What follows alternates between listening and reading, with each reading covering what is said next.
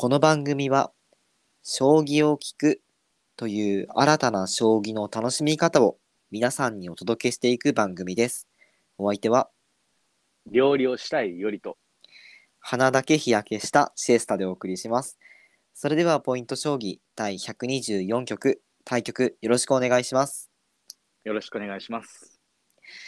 いいじゃないですか。何かどっかにあ、あ僕からしま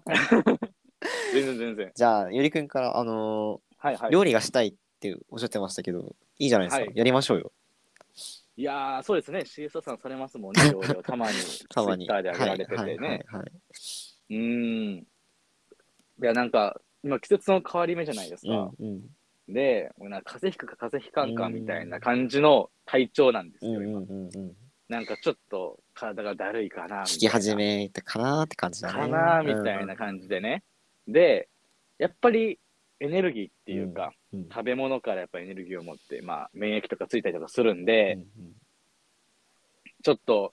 料理をしようかなと。やっぱり外食ばっかりしてるとねお金のこともあるし、うんうんうんまあ、栄養バランスとかも崩れていったりするじゃないですか、うんうんうん、なんで料理をしようかなと思っていっかげつぐらいだった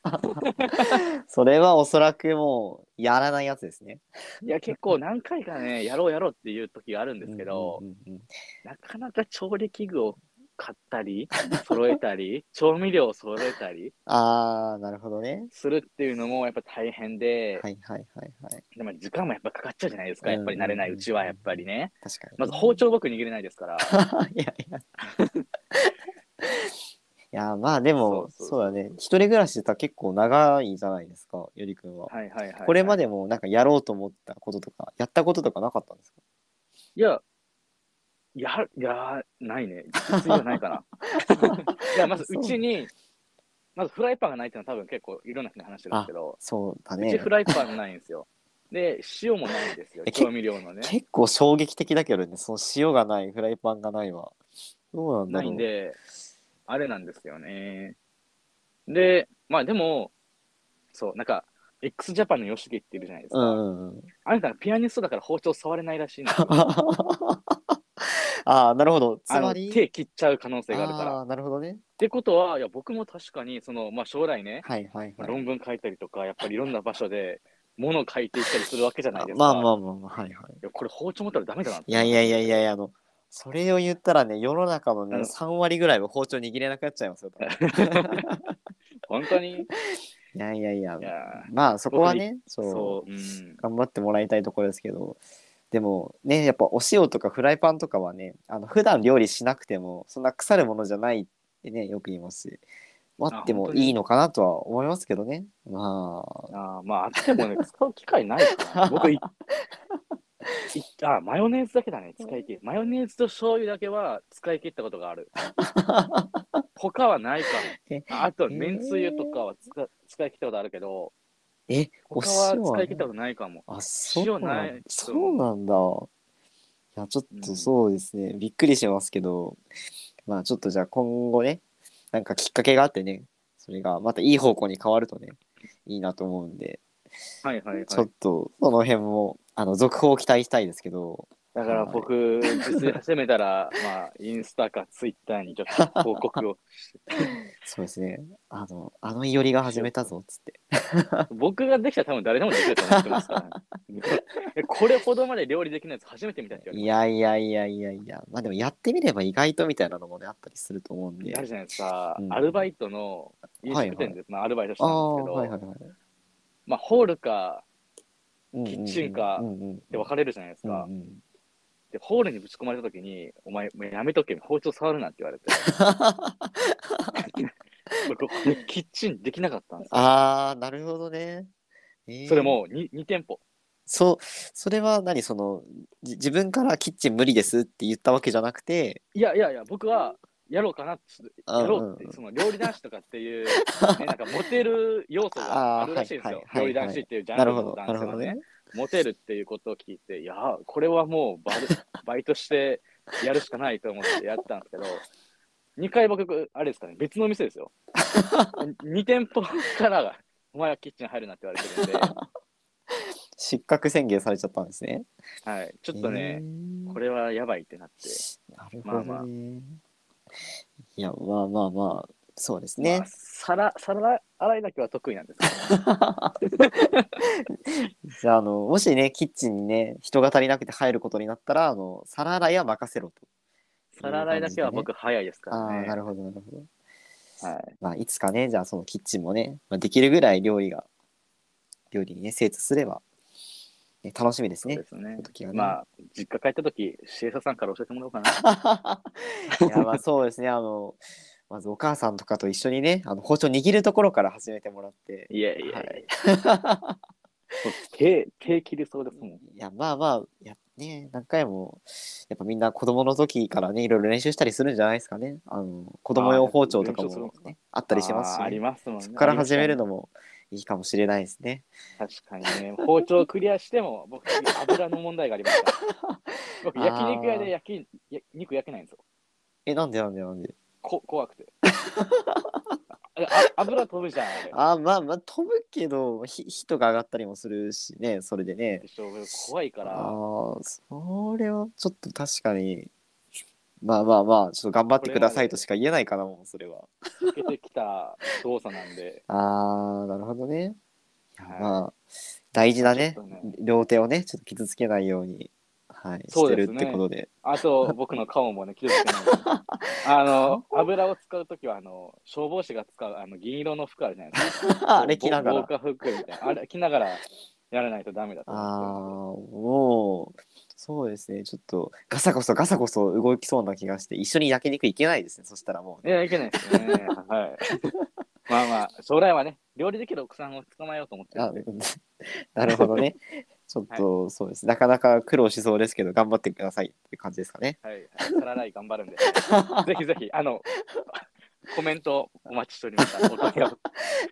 立候補してもらえたら。なんか、あの、それは、頑張って料理しろっていうコメントが来そうなんで、ちょっと、これ以上の追求は避けたいですけど。はい。はい、もうすぐ行きましょう、シエサさんの方に。えっと、そうですね。はい、あの、この間、あの、あの宮崎にね、あの、野球の、あのプロ野球のチームとかが、まあ、練習試合みたいな、はいはい、そういうリーグ戦みたいなのがあって、それをね、うん、久々に野球観戦好きなんでちょっと見に行くかと思って、まあ、友達とね行ってきたんですよ。で、はい、じゅうがつだったんで、まあ、そんな言うて日差しとかもまあ強くないかなって思って、あの、まあ、完全屋外の球場だったんですけど、帽子とか持っていかずにね、もうそのまま行ったんですよ。はいはい、そしたらもうね、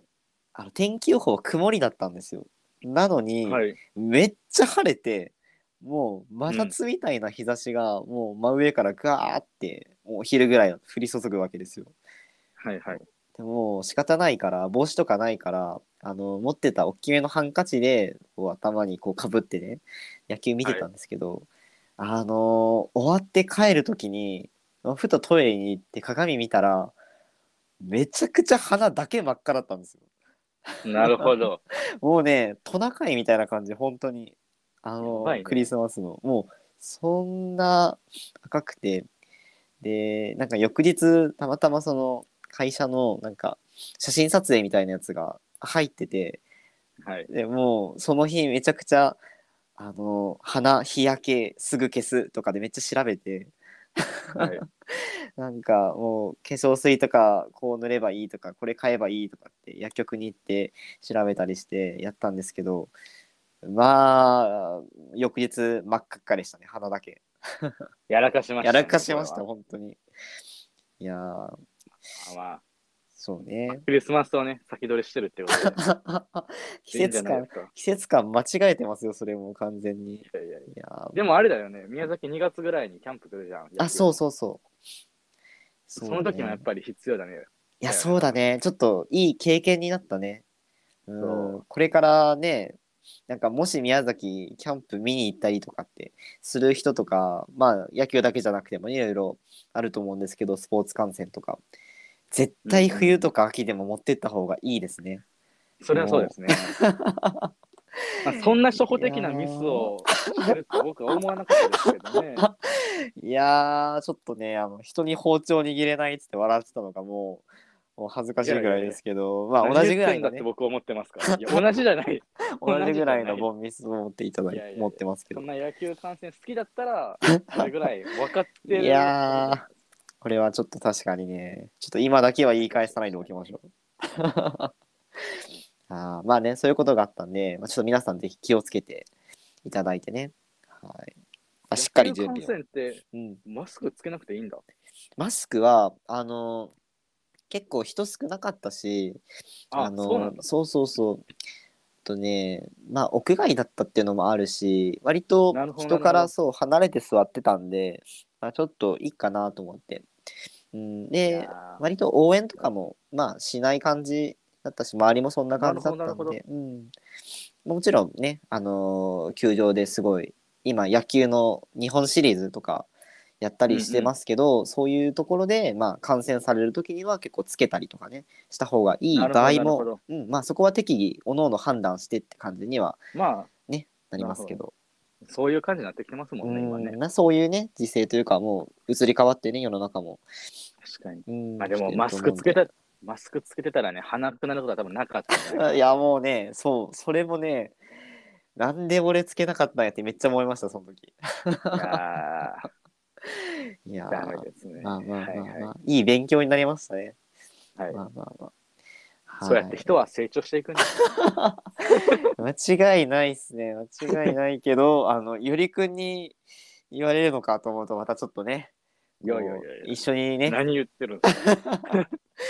まあまあまあ、それぞれね勉強して成長していければいいかなと思いますけど、はい。はいはい、じゃあまあね、えー、本題に入っていきたいんですけれども。はい、えー、今回ちょっとね、あのー、まあ以前の、まあ、次回予告みたいなところでは、えー、米長先生のちょっとお話ししたいしますよっていうふうに告知させていただいてたんですけど、うんうん、ちょっとねその、まあ、世間を賑わせてしまうというか、まあ、将棋界でちょっとした話題になったことがありましたので、今回はね、うん、そのそちらの、まあ、ニュースについて取り上げていきたいと思います。えー、まあズバリね、先ほどの講座でもちらっと触れましたけれども、まあマスクの件なんですよね。対局中にマスクを外してしまった時に、まあ、今のね将棋連盟の、まあ、ルールでは、まあ、長時間外しちゃうと反則負けになっちゃいますよっていう、まあ、ちょっと曖昧な書き方されてるんですけど、まあ、すごいあの概要を言うとそんな感じのねルールがありますと、まあ、なんか臨時規定みたいな感じでね、まあ、設けられているんですけど、まあ、今回ね、えー、まあ A 級順位戦、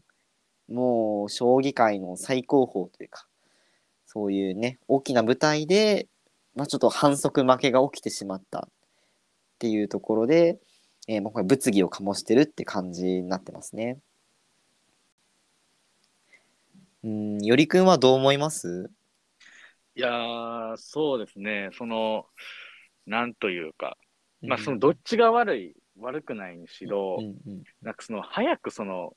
規定というかこの、 あの臨時規定みたいなものを変える必要があったかなっていうふうに思って、うん、というのもそのやっぱりそのもうこの臨時規定ができたタイミングではもう世界は、まあ、ノーマスクの動きがあったわけだし、日本においてもまあ条件付き の、うん、あの環境の中では別にマスクしなくてもいいよみたいな話だったじゃないですか。その時にマスクをつけるべきだみたいな、まあ、規定ができちゃったんで、うん、まあ、ちょっと動きが遅かったかなっていうふうに思いましたね、うんうんうん、そもそも ね、 そうですね、やっぱね将棋って別にそんな飛沫感染がのリスクが高いわけでもないので確かに確かに、うんって思いましたね。やっぱり早くこうなんというかこういう世の中だ、世の中だからこそなんていうか対応は早くしていくべきだったんじゃないかなっていうふうには思いましたね。うん確かにね。逆にどう思いました？いやー、そうですね、まあ伊織くんの今話してくれた通り、もともとこのルールって最初からできてたわけじゃなくって、あのーマスクつけるつけないって任意だったんですよね最初ね、うんうん、でまあそのいろいろ世間的にすごいやっぱマスクはしっかりつけてやっぱ感染対策の基本だよっていうところで、まあ対局中はまあ喋んないってっていうのはまあ大前提としてね、まあ、あんま静かな状況でやるんだけれども、まあ、一応ねそのにはねんを入れてマスクしましょうっていう風に決まったっていう背景がねもともとあって、で、まあ、世間的にやっぱりもうどんどん屋外だったら外そうとかってなってきて、でねもう本当なんかそこら辺も緩和してもいいだろうなって僕も思うし、まず何よりその棋士の人たちが全部今回みたいなルールを決めてるっていう状況ももしかしたら、まあ、一石を投じなきゃいけないのかなっていうふうにはねちょっと考えなくちゃいけないのかなっていうふうに思ったりもしちゃいますよね。うん、確かにね。例えば今回さ、はいはい、A 級順位戦っていう舞台であの、はい、まあ順位戦そのリーグ戦みたいな感じになってるから、まあ、全員がその対局するわけじゃないですかお互いに、うん、で、えー、の今の将棋連盟の会長つまり今回の件でも、まあ、最終的な決定をした佐藤康光会長っていうのはその方も A 級に在籍してる人だから実はこのふたりの対決の結果っていうのが、うんうんまあ、結構ご自身にもまあ影響があるというかまあ、利害関係みたいなところが、うんまあ、どうしても、ね、そう生まれちゃうんですよね。もちろんそういったことを考えて決断したとかっていうわけでは、まあ、絶対ないとは思うんですけどどうしてもそういうふうに言われかねないから、うん、まあその会長がやっぱりその自分のねまあ、えーまあ、体裁守るっていう意味でもそうだしあとはまあそれぞれの棋士の人たちみんな関係者のみんなが納得するっていう意味でもやっぱこういう決断をいあの現役棋士だけでしなきゃいけないっていう現状がちょっとまずかったのかなっていうふうには思っちゃいますよね。確かにね、うん、やっぱりそのなんていうか、まあ、ツイッターとかでも結構見たんだけど、うんうんうん、その誰々と誰々が仲いいみたいなやっぱり棋士同士でもありますね。まあ、今回はねその A 級順位戦で関係がある人が判断したりとかあったけれども、まあ、そういう仲がいい棋士が判断したりとかっていうのとかも、まあ、声としては実際にあったわけですよね。だからやっぱりシエストさんが言うように第三者がやっぱり判断した方がいいし、そのなんというかな、うんまあ、でも今回その誰々が悪いってと、まあ、ないんだと思うんだよね。個人的にはその思ってんのはそのお互いその対局者、うんうん、どっちも悪くないと思うんだよね、うんうんうん、なんなら判断した人も悪くないと思ってて、うんうん、悪いのは多分制度っていうかその規定なんだよね、うん、規定の対応が遅すぎたっていうのが一番の原因かなっていうふうに思っていて、うん、そのまあね、これまでのその将棋界の動きっていうのもかなり遅いっていうのが分かってるし、うん、その対応するのがねだからやっぱりすぐパッとこのなんていうかな社会のまあ、世間のね動向みたいなのにすぐこう対応できるような体制を今後作っていくことが必要かなっていうふうに思いましたね。うんなるほどね。確かにねやっぱいち早くそういうのに動くためにはそのいろんな経験してる人とか、うん、そういう人の方がやっぱりいろんなことも知ってるし経験とかもあるしあとまあ俯瞰してね冷静に見れるっていうところも、うんまあ、あると思うんでやっぱね将棋棋士ってどうしても、まあ、将棋に関してはやっぱりすごい誰からも尊敬されるべき存在だし実際すごいと思うんだけれども実際問題その社会のいろいろなところっていうのはね会社員の人とかの方が知ってたりすることも当然あるだろうし、うんまあ、そういうコネクションとかも含めて、うん、っていうのはいろいろね今回の件でも、まあ、より一層浮き彫りになったのかなっていうふうには思いますね。うん、とまあ、まあうん、すごい個人的にはその佐藤天彦先生今回あの、うんうん、不先輩あ不先輩じゃないまあ失格になっちゃったあの先生なんですけれども負けになっちゃった先生なんですけどこちらの先生のことをものすごい僕も応援してる先生でまあファンなんですね要するに。だから、うんうん、まあやっぱりそのだからその肩入れするとかではなくて。もうどっちも本当にあのー、天彦先生もわざとマスクをルールを分かっていながらわざとマスクを外してこうちょっと自分が有利になるようにっていう風に考えてやった人ではないっていうふうに私も思ってますし、逆に対戦相手の永瀬先生もあのもうすごいやっぱり外してるっていうこのあのもしかしたら誰か別の人から指摘が入って天彦先生が途中で負けになっちゃうかもしれないっていうこの状況に、そのなんか永瀬先生は結構マスクをこうつけたり外したりみたいなのを繰り返したりして気づかせてあげようとしてたみたいな、まあ、そういう動作とかも、まあ、一部あったんじゃないかっていうふうにはこう見受けられたんですよね、実際に対局場の場で。で、まあ、最終的に、まあ、ちょっと連盟のその上の人たちに相談をして、まあ、結果こういう判断が下されたっていうことになったっていうふうに思ってるんで、本当ゆりくんの言うように、まあ、どちらも悪くないというか、まあ、悪いのはこう、うん、曖昧だった制度かなっていうふうにもまあちょっと思ってしまうので、うんうん、あの大きい組織だから、うんうんうん、日本将棋連盟っていうものもね、そんなすぐすぐ動けない、うんうんうん、とはいえこれは今回まあちょっと動くべきことだったんじゃないかなっていうふうには思いますかね、うん、そのねコロナに対して敏感じゃなくなった今こそやっぱり気を抜かずにちゃんと最後まで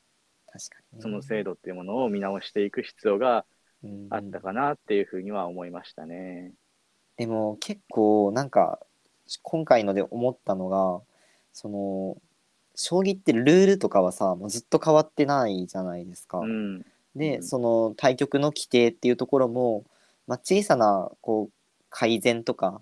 まあ、今でこの臨時規定みたいな感じでちょっとずつこう変わったりするところはあるけど、大きな枠組みでは全然変わらないじゃないですか。例えば対局に立ち会い人がいたりとか、まあ、奨励会員の人が記録係したりとかでずっと昔からほとんど変わっていないっていうところで、まあ将棋界そのものがやっぱり変わらないことを、まあ、望むというか、うん、あんまり変えたくないっていうようなところはやっぱりねそのあったのかなっていうふうにも、まあ、ちょっと思うので、まあ、今のね時代に即したというかどんどん新しいものをより取り入れていこうっていう時代じゃないですか、うんうん、まあ、世界、まあ、世間的にもというかね全体的に、まあ、なんで、まあ、いい機会だったのかなっていうふうには、もう起きちゃったことはしょうがないですし、まあ、ここからみんながこう納得して終わる決、あのー、みんなが納得するようなこう展開っていうのはなかなか難しいと思うんですよね。全部一から指し直しにするのか、もうこの勝ち負けはひっくり返らないのかとか、あとはその最後終わった局面からまあ指し継ぐのかとか、まあ、いろいろあると思うんだけど、なんでまあ今回のことに関しては、まあ、どういう結末であるにしろ次に生かすべきだと思うので、まあここからねどういう動きになっていくのかっていうのは我々もね注意してね見守っていきたいなっていうふうには思いますね。そうですね、うん、いや、はい、でもね世間から将棋がまたこういった形で注目を集めちゃうっていうのは、まあ、ちょっとね、うん、そうですね、悲しいという悲しいというかね。まあでもね逆にそのもしかしたら将棋界みたいな感じでこうちょっと古いルールみたいなのが他の業界とかでもねもしかしたらあったりとかして、そういう古い古かった、まあ、ルールとかが変わるようなきっかけに将棋界以外も含めて、まあ、そういうような世の中の流れを変えるようなそういう、まあ、事件というかになっていけばまた救われるんじゃないかなと思うので、はい、うんね、そういう風になることはねぜひぜひっていう感じで臨んでいきたいなと、そうですね、うん、思います、うん、はい。じゃあまあこういったところでね、まあ、すごいいろんな意見があるとは思うので、はい、えーまあ、それぞれ、まあ、どういうふうに思うかっていうのはその人自身の、まあえー、それぞれだと思いますし、えーまあ、今後のね、まあ、正解って多分ないと思うので一番いい正しい正解みたいなのは